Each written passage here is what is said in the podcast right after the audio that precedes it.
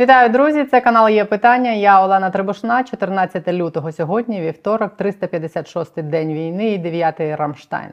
Станом на зараз немає звідти поки що сенсаційних повідомлень. Олексій Резніков вже на базі, руку йому, як бачимо, потисли. Одночасно з тим з'явилось офіційне повідомлення про те, що міністр звільнив своїх двох заступників і подав на призначення трьох нових: це генерал-лейтенант Олександр Павлюк. На посаду першого заступника він має звання Героя України, був командувачем угрупування сил та засобів оборони Києва та командувачем об'єднаних сил. Ще двоє це Віталій Дейнега. Його подали на призначення заступником міністра з питань цифрового розвитку, цифрових трансформацій та цифровізації. Віталій Дейнега створив і очолював фонд Повернись живим. І третій це Андрій Шевченко, колишній журналіст, потім посол України в Канаді. Його Резніков подав на посаду заступника з питань європейської інтеграції. Двох звільнених своїх колишніх заступників Резніков теж залишить у міністерстві, як він написав, в якості радників. Короткий і, мабуть, сильно спрощений мій особистий висновок щодо цих можливих призначень, які ще не фіналізовані, уточню, додаванням свіжих облич, навіть якщо до них є довіра, в спотворену і розбещену руками систему, без зміни самої системи, без політичної волі в центрі ухвалення рішень, має хиткі шанси на успіх і наражає нові обличчя на ризик бути виплюнутими чи перемеленими. Я маю підстави так говорити. Я бачила зсередини, як не виконувались дані на самій горі гарантії пару років тому. Гарантії не втручання в роботу новим обличчям. Як карт-бланш на зміни забирався так само, як видавався. І на проекти, якими керували ці нові обличчя, цим новим обличчям потім нав'язувались і призначались потрібні люди, які потім виконували потрібні речі. А потім нові обличчя випльовувались чи самі йшли, воювавши з повітряними млинами. Хай в цьому випадку буде все інакше, бо це важливо для країни у стані війни. Але я не бачу ознак, чому мало б щось стати інакше, бо не бачу, щоб щось змінилось в центрі ухвалення рішень. Про це і пропоную поговорити сьогодні. А ввечері вже в окремому відео проаналізуємо з Олександром Мусієнком, що принесе нам сьогодні цей дев'ятий Рамштайн. Так от, поки в Рамштайні йдуть перемовини, я хочу звернути вашу увагу на те, як деякі західні змі в ці дні розповідають про корупційні і антикорупційні битви у воюючій Україні в ці дні. Зокрема, на ось цей текст: корупційні скандали в Україні приховують глибші проблеми пише 12 лютого американська газета Washington Post. Це редакційний матеріал, тобто він відображає ставлення редакції. Washington Post була часом помічена в публікації матеріалів, які просували швидше антиукраїнські інтереси ніж проукраїнські, але конкретно цей текст з точки зору оцінок я б назвала навіть дещо компліментарним стосовно чинної влади і її бажання боротись з корупцією. Загалом в цьому тексті редакція Washington Post розповідає американським читачам про корупційні скандали останніх кількох тижнів в Україні і про спроби української влади боротись з корупцією. Прочитаю, щоб ви знали, що там знають, і щоб в офісі президента знали про всі ті скандальні історії з Кирилами Тимошенками, з його і не його поршами, з привласненим джипом з гуманітарки, суддями з російськими паспортами, у яких ОП не наважиться ніяк забрати українське громадянство в США. Про це все в курсі. І американські газети про це розповідають американським читачам. Часом без імен, але з чітким зв'язком, що відповідальний за це найперше президент, його офіс і призначені ним люди. Починається текст, звичайно, скандалом в Міністерстві оборони України. Закупівля яєць і маринованих огірків для українських солдатів, які захищають свою Україну на тлі кривавої бійні, спричиненої російським вторгненням, не є найсерйознішою проблемою, з якою стикається президент Володимир Зеленський. Проте нещодавнє повідомлення про те, що чиновники в його уряді наживаються на дико завищених цінах на ці товари, стали корисним нагадуванням як для українського лідера, так і для громадськості про те, що імперські амбіції російського президента Владимира Путіна не єдина небезпека, яка стоїть перед Україною. Інша загроза це загроза скандалу або нецільового використання коштів, зокрема мільярдів доларів західної допомоги, які дозволили Україні захистити себе, і які були солідною підтримкою Києва з боку Сполучених Штатів Америки та Європи. Пише Washington Post. Корупційний скандал, що вибухнув наприкінці січня, набув розмаху. Десять високопосадовців були звільнені або змушені піти у відставку, включаючи Кирила Тимошенка, заступника голови адміністрації президента. Окремо влада здійснила рейд на майно медіамагната, який був ключовим спонсором президентської кампанії Зеленського у 2019 році. Не всі ймовірні зловживання пов'язані з новиною про те, що заступник міністра оборони був причетний до схеми переплати за продукти для харчування військових. В інших повідомленнях йшлось про високопосадовця з офісу президента, який користувався позашляховиком, подарованим компанією General Motors для допомоги в евакуації українського цивільного населення, а також про заступника прокурора, який позичив Mercedes-Benz у заможного бізнесмена для того, щоб відвести свою сім'ю на відпочинок до Іспанії. Обидва втратили роботу, а український уряд заборонив чиновникам виїжджати за межі країни, окрім як у відрядження, відповідно до воєнного стану, який діє в країні з початку війни. Не було жодних припущень, що західна військова допомога Україні була привласнена, підкреслює Washington Post. і це важливо для нас зауважити. Але Зеленський достатньо проникливий, щоб не ігнорувати хабарництво, договорняки та пережитки олігархічного капіталізму які були плямою на репутації країни задовго до того, як Москва розпочала повномасштабне вторгнення. Ось цей пасаж я, до речі, і називаю дещо компліментарним, тому що реагувати на корупцію президент України став в останніх кілька тижнів е, лише тому, що вона сягнула такого рівня, що на неї стало важко або може навіть неможливо не реагувати. В останньому індексі сприйняття корупції за 22 рік Transparency International Україна посіла 116 місце серед 180 країн пише Washington Post. Це покращення порівняно з попереднім роком, але все ще друге місце у східній Європі, поступаючись лише Росії на капіталійському пагорбі, де деякі республіканці в конгресі погрожують поставити під сумнів допомогу Україні. Києву слід очікувати, що законодавці будуть вимагати підзвітності за кошти, які надходять з Вашингтона. За загальним визнанням економічні викривлення та виснаження ресурсів України, які були спричинені олігархами, мільярдерами, які контролюють телевізійні канали, промисловість та багато іншого в країні, вдалося приборкати. Частково це сталося через саму війну, оскільки російські атаки протягом усього минулого року знищили значну частину української промисловості. Поштовхом також став закон про обмеження політичного впливу олігархів, який був ухвалений в 2021 році на виконання передвиборчої обіцянки Зеленського викорінити корупцію та торгівлю в політичним впливом. Це пише Washington Post крок у правильному напрямку, який не в останню чергу сприяє сподіванням України на членство в Європейському Союзі. Вона стала офіційним кандидатом минулого року.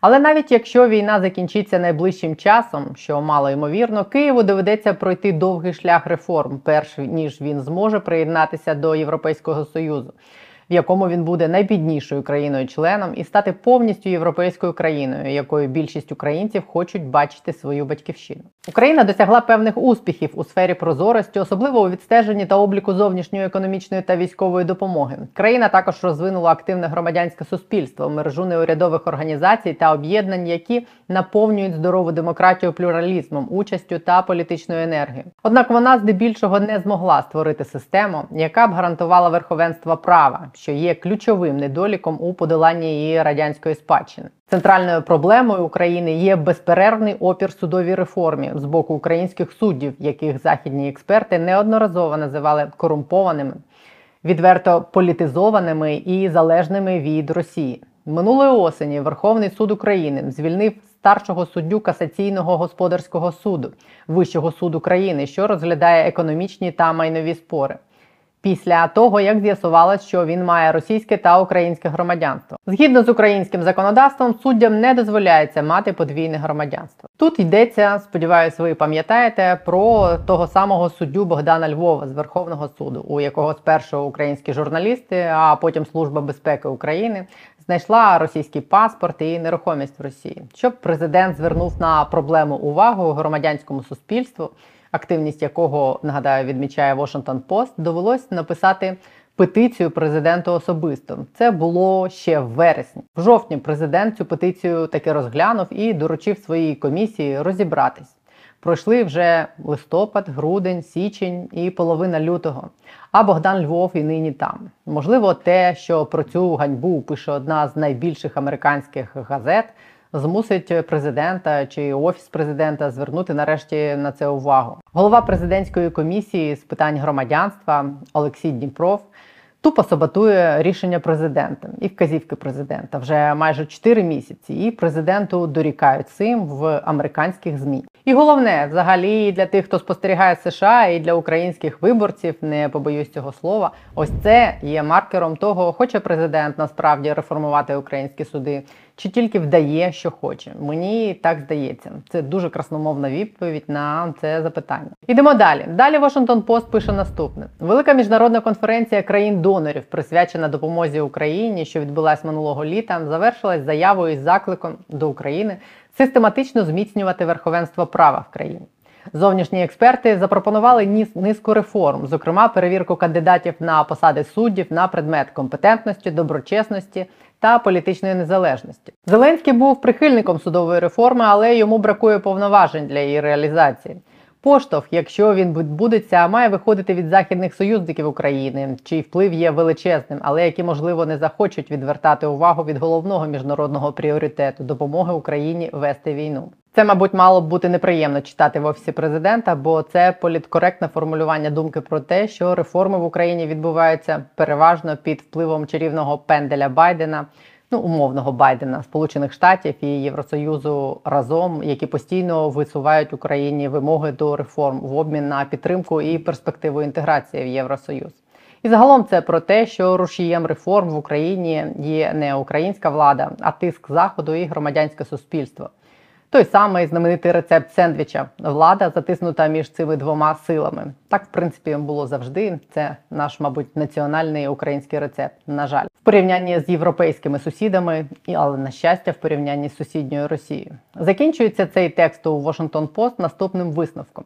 Можливо, країна, яка бореться за своє виживання, знаходиться зараз не в найкращій позиції для реформ і надто зайнята. Ну, очевидно, війною, очевидно, що так, щоб проводити системні реформи. Але час відплати не можна відкладати вічно. Від встановлення верховенства права залежать власні прагнення Києва. Він має над чим працювати. Це ось головний висновок редакції Washington Post. Без утвердження верховенства права і реального подолання корупції Україні не світить бути в колі країн, які є членами ЄС і НАТО, що є прагненнями Києва. Серію звільнень, обшуків і затримань в ОП, в міністерствах, в адміністраціях, на митниці, в податковій, в прокуратурі за останніх кілька тижнів не можна назвати встановленням верховенства права. Все це є свідченням того, що корупція не була таких масштабів і стала настільки випирати з усіх щілин, що офіс президента далі просто не може цього ігнорувати і змушений реагувати на кожен такий новий скандал. А корупція стала випирати з усіх щілин не тому, що це происки врагов, а саме тому, про що пише Washington Post, що система верховенства права в країні відсутня. За три роки замість виправити помилки попередників і створити таку систему верховенства права, влада швидше повторювала помилки і експлуатувала баги системи.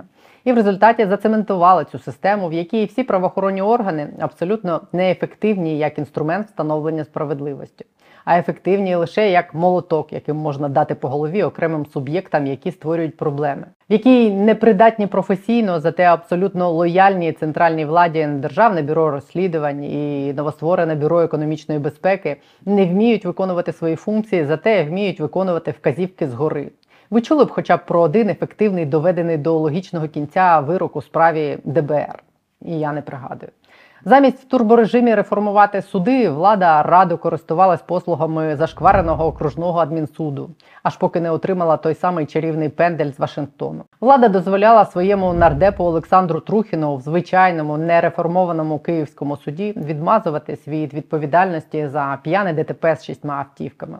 Попри плівки і попри те, що вся країна бачила, що відбувалось на місці ДТП. Влада призначила генпрокурорів, які не змінювали систему, а допомагали і допомагають рятувати своїх татарових, Юрченків, Алехвердієвих, замість встановлювати верховенство права. Влада так боролась з корупцією, що людина з офісу президента два роки як могла зривала конкурс на голову спеціалізованої антикорупційної прокуратури.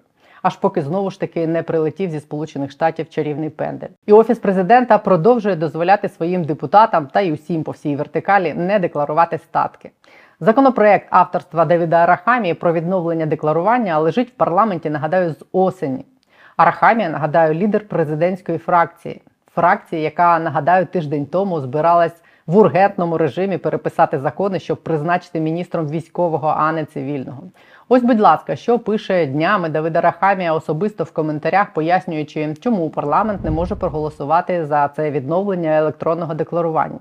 На запитання, коли ж проголосують внесений Арахамією в парламент ще в вересні законопроект 8071 про відновлення електронного декларування, Давид Арахамія сумним смайликом відповідає: працюємо з фракціями та групами над моделлю голосування.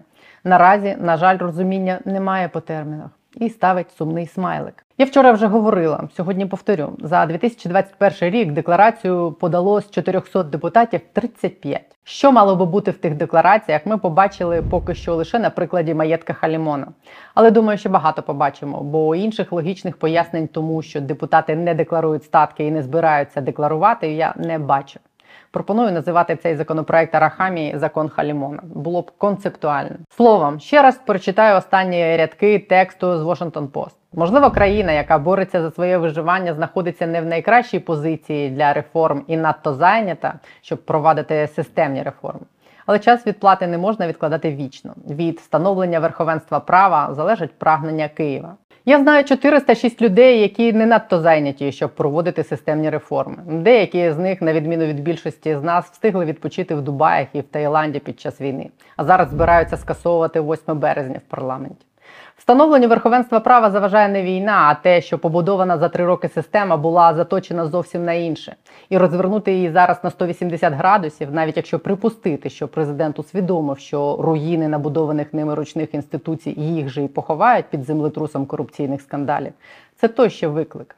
Але не нездійсненний. Для початку звільнити тих, хто цю систему вибудовував 2-4 роки в самому офісі президента, бо іншого вони не побудують. Тільки таке, яке може показово затримати, але не може покарати, яке може бути дубинкою, але не інструментом встановлення справедливості, яке може покривати корупцію, але не боротись з корупцією. Система настільки розбещена і спотворена за 30 років, що мені здається близька до колапсу. І якщо раптом там десь зажевріло усвідомлення того, що це може накрити і поховати країну, то почати міняти систему треба в першу чергу з того, що вилучити з неї по одному персонажів, які її розбещували і спотворювали, а не додавати в спотворену систему нові обличчя. Вони лише ризикують бути спотвореними, перетравленими і виплюнутими. Я дуже б хотіла помилятися і побачити, як завтра звільнять Смірнових, Татарових, розженуть ручне ДБР, БЕП, позбавлять паспорта Львова, змусять Арахамію проголосувати нарешті його ж законопроект про електронне декларування.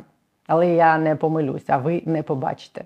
І встановлювати верховенство права ми і далі ще довго будемо методом сендвіча. На цій радісній ноті жартую. Я прощаюсь з вами до вечора. Щоб не дуже ви сумували, нагадую, що, попри все, сьогодні взагалі-то день закоханих. Власник розетки Владислав Чечоткін вчора написав у Фейсбук, що, попри війну, день закоханих іде за графіком.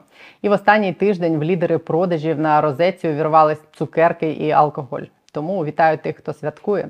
Тим, хто не святкує, нагадує анекдот часів війни. Якщо в день закоханих вам самотньо без другої половинки, то уявляйте, як свою другу половину в українських полях шукають сьогодні російські мобілізовані. До вечора Олександр Мосієнко о 19-й на є питання про Рамштайн, якщо нічого такого не станеться.